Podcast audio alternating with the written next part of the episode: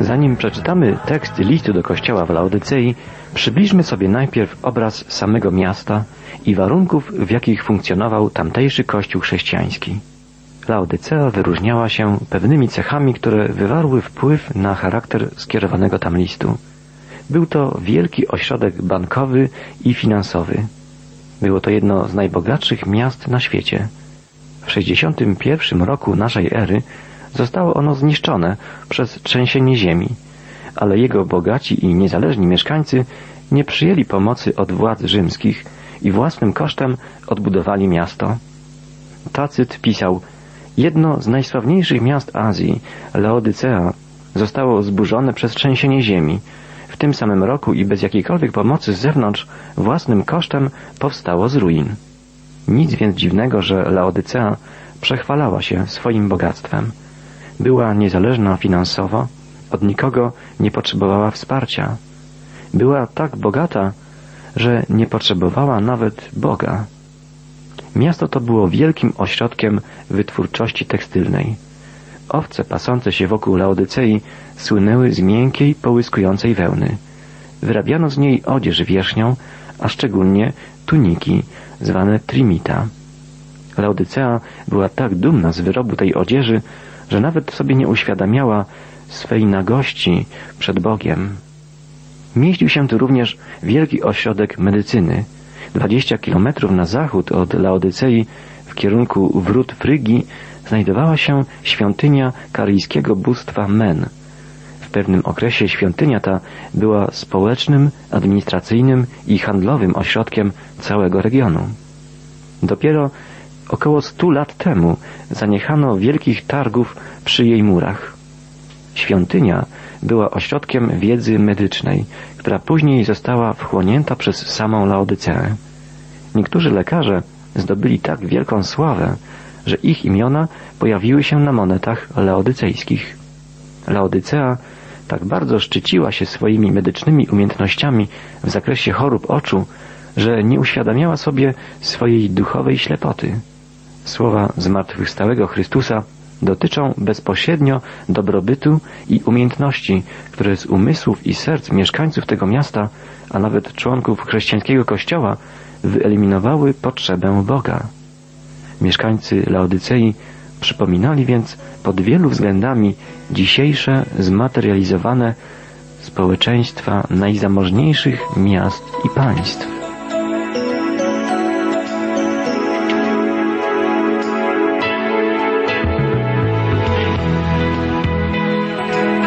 Słuchacie Państwo programu Marka Cieślara Wędrówka przez Biblię. Od poniedziałku do piątku każdego tygodnia studiujemy razem Pismo Święte. Zapraszamy do dyskusji i wspólnej modlitwy z nami. Adres i telefon zostanie podany na końcu programu.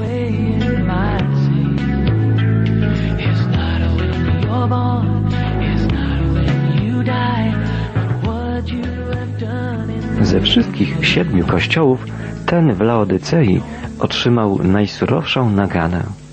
Nie ma w tej wspólnocie chrześcijańskiej zalet, które równoważyłyby jego wady, tak jak w przypadku innych kościołów. Od czternastego wiersza trzeciego rozdziału Księgi Apokalipsy czytamy Aniołowi Kościoła w Laodycei napisz To mówi Amen, świadek wierny i prawdomówny, początek stworzenia Bożego. A więc chodzi o słowa samego Chrystusa. Znam Twoje czyny, że ani zimny, ani gorący nie jesteś. Obyś był zimny albo gorący. A tak, skoro jesteś letni i ani gorący, ani zimny, chcę Cię wyrzucić z moich ust. Wyrok potępienia Kościoła w Laodycei rozpoczyna się surowym obrazem. Ponieważ Laodycejczycy nie są ani zimni, ani gorący, ich jakość przyprawia o mdłości. Dlatego zmartwychwstały Chrystus wyplunie ich ze swoich ust. Zwróćmy uwagę na dokładne znaczenie występujących tu słów. Zimny to w greckim oryginale słowo psuchros, co znaczy zimny aż do punktu zamarzania. Gorący to greckie słowo zestos, to znaczy gorący aż do punktu wrzenia. Natomiast wspólnota chrześcijańska w Laudycei jest określona słowem fliaros, czyli letni. Pokarmy o nieokreślonej temperaturze często przyprawiają o mdłości.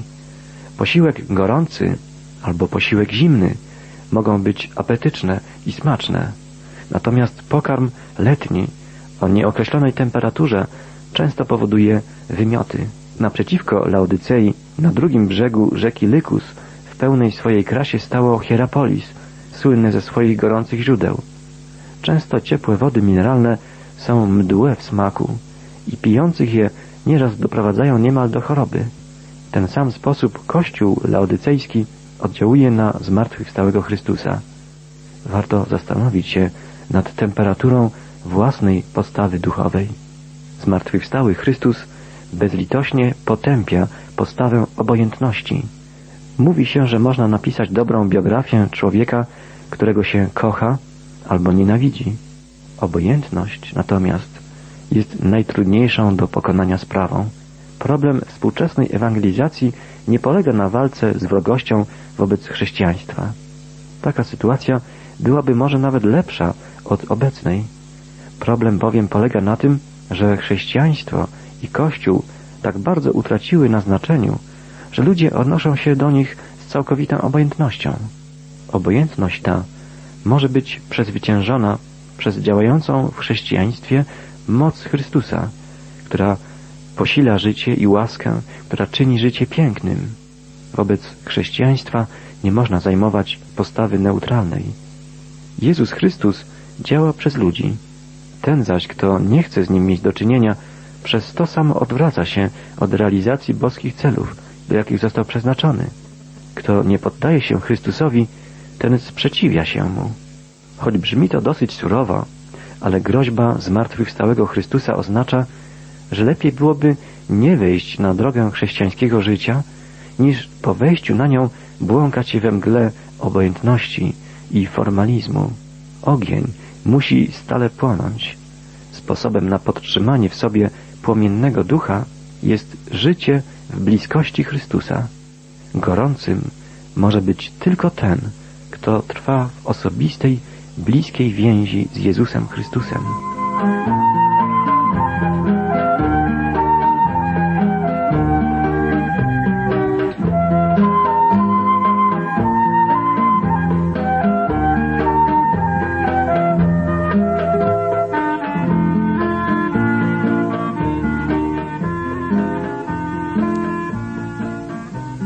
drugiej części listu czytamy wiersz 17 i 18 trzeciego rozdziału.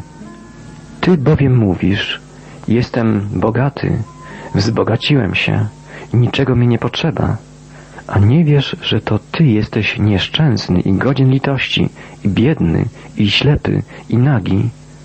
Radzę Ci kupić u mnie złota w ogniu oczyszczonego, abyś się wzbogacił, i białe szaty, abyś się oblógł, a nie ujawniła się haniebna Twa nagość i balsamu do namaszczenia Twych oczu, byś widział.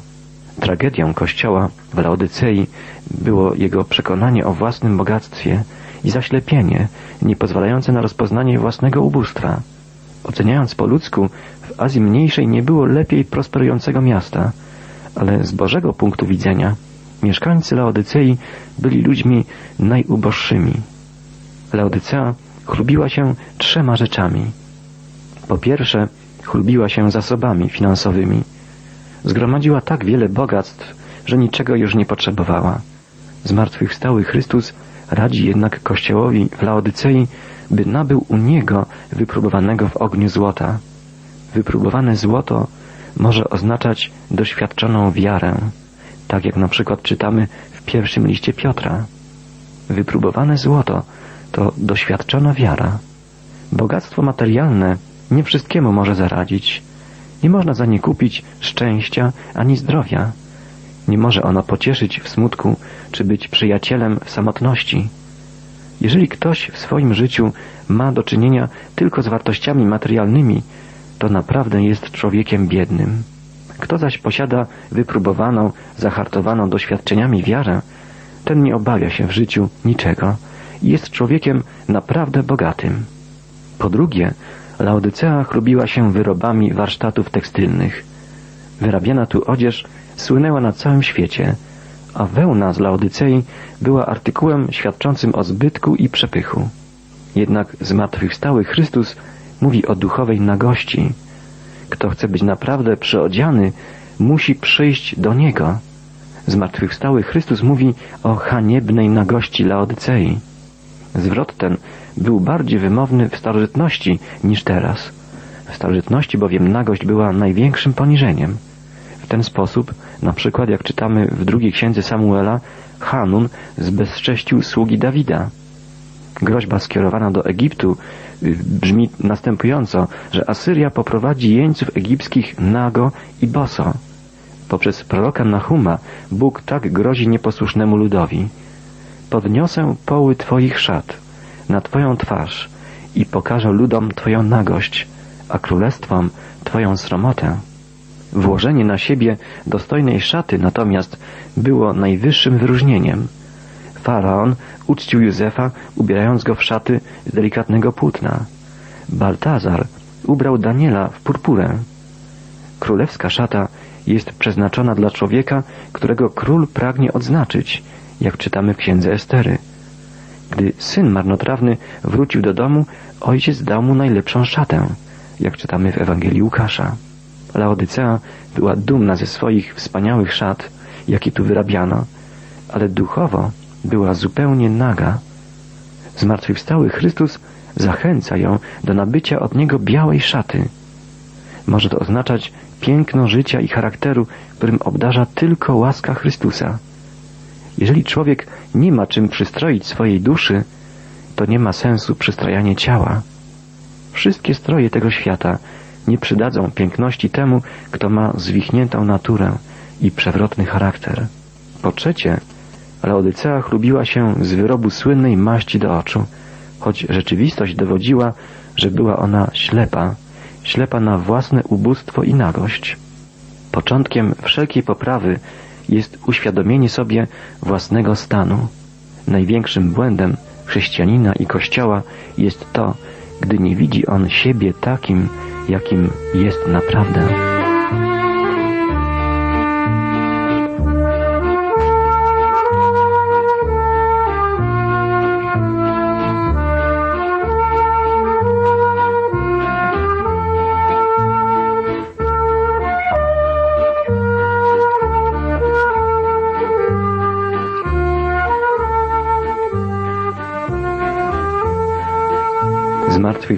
Chrystus wzywa, jak czytamy w wierszu dziewiętnastym.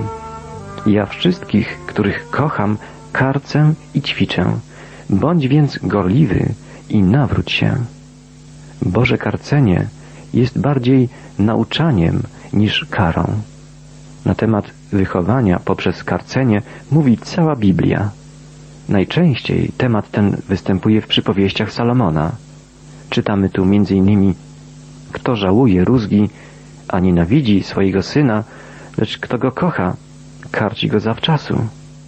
Rózga i karcenie dają mądrość, lecz nieposłuszny chłopiec przynosi wstyd swojej matce.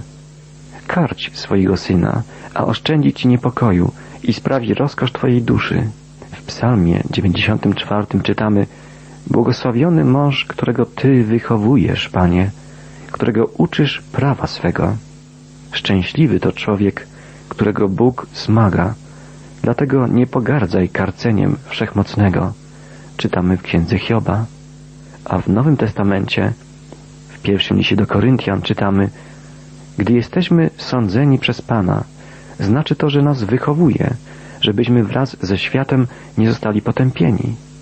Bo kogo Pan miłuje, czytamy w liście do Hebrajczyków, tego karze i chłaszcza każdego syna, którego przyjmuje. Jeśli znosicie karanie, to Bóg obchodzi się z wami jak z synami. Bo gdzie jest syn, którego by ojciec nie karał? A jeśli jesteście bez karania, które jest udziałem wszystkich, wtedy jesteście dziećmi nieprawymi, a nie synami. Właściwie karą Bożą jest to, gdy zostawia on człowieka samemu sobie. Nie ma lepszego sposobu na zrujnowanie przyszłości swego dziecka, jak przyzwalanie mu na postępowanie według własnych zachcianek. Faktem życia jest to, że najlepszy sportowiec i najwybitniejszy naukowiec przechodzą przez najbardziej wymagające próby. Jako chrześcijanie nie powinniśmy narzekać, gdy Bóg nas dyscyplinuje. Powinniśmy przyjmować Jego karcenie z głęboką wdzięcznością.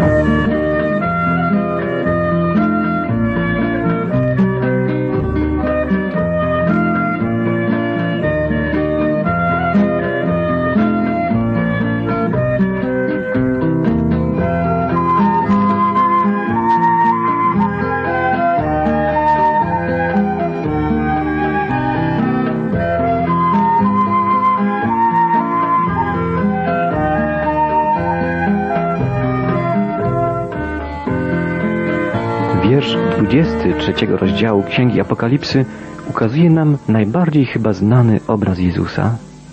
Czytamy tu Jego słowa Oto stoję u drzwi i kołaczę. Jeśli kto posłyszy mój głos i drzwi otworzy, wejdę do niego i będę z nim wieczerzał, a on ze mną. Obraz ten może mieć dwa znaczenia. Po pierwsze, może to być ostrzeżenie przed bliskim przyjściem Chrystusa. Chrześcijanin zawsze musi być gotowy, gdy tylko usłyszy pukanie swego Pana.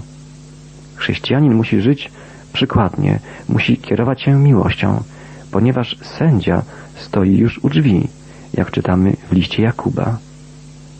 Nowy Testament używa tego obrazu dla podkreślenia ważności nadejścia Chrystusa i ostrzega ludzi przed swawolnym postępowaniem, lekkomyślnym postępowaniem, gdyż Jezus Chrystus, sędzia i król, stoi już u drzwi. Drugie znaczenie, chyba jeszcze ważniejsze, jest takie, jest to nie tyle ostrzeżenie przed nadejściem Chrystusa, co wyrażenie miłości Chrystusa. Jego słowa to apel oblubieńca ludzkich dusz. Tekst ten nawiązuje do pieśni nad pieśniami, gdzie oblubieniec, stojąc u drzwi, błaga oblubienicę, żeby otworzyła. Chrystus jako oblubieniec Kościoła puka do drzwi ludzkich serc. W obrazie tym widzimy wielkie prawdy chrześcijańskiej wiary. Widzimy przede wszystkim wyczekującą postawę Chrystusa. Stoi On u drzwi ludzkiego serca i puka. Nowym faktem, jaki chrześcijaństwo wniosło na ten świat, jest to, że Bóg szuka ludzi. W żadnej innej religii nie wyobrażano sobie poszukującego Boga. Chrześcijaństwo różni się od wszystkich innych religii, gdyż to nie człowiek szuka Boga, ale Bóg podejmuje inicjatywę poszukiwania człowieka. Jednak prawdziwa miłość idzie jeszcze dalej. W tym obrazie Chrystusa stojącego u drzwi serca ludzkiego widzimy ofiarę Chrystusa. On mówi, wstąpię do Niego i będę z Nim wieczerzał. Jest to możliwe dzięki ofierze Chrystusa na krzyżu. Co oznacza wieczerzanie z Chrystusem? Grecy spożywali trzy posiłki. Posiłek spożywany wieczorem był głównym posiłkiem dnia. Ludzie odpoczywali przy nim, gdyż praca dnia została już zakończona. Chrystus zasiada do stołu z człowiekiem, który odpowiedział na jego pukanie. Nie jest to posiłek spożywany w pośpiechu, ale prawdziwa, przedłużająca się społeczność, więź połączona z odpoczynkiem.